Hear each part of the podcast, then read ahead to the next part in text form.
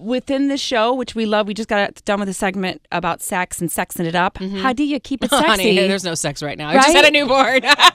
My poor husband.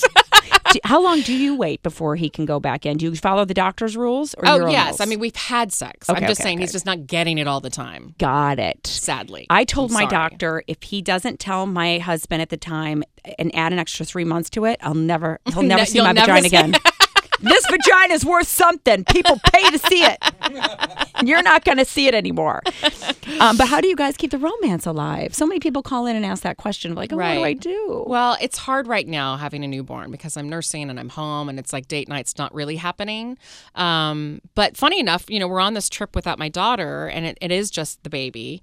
Um, so like last night, we literally had dinner, and he was sleeping in the stroller, and we kind of had a little date night. It was awesome. Oh, that's so Yeah. sweet. Are you exactly when you look at your life? You know how we always project things from the time we're 20, and everyone that moves to LA, we imagine our Academy Award speech, and then as right. we get 40, we get real. Yeah, right. Um, are you exactly where you want to be?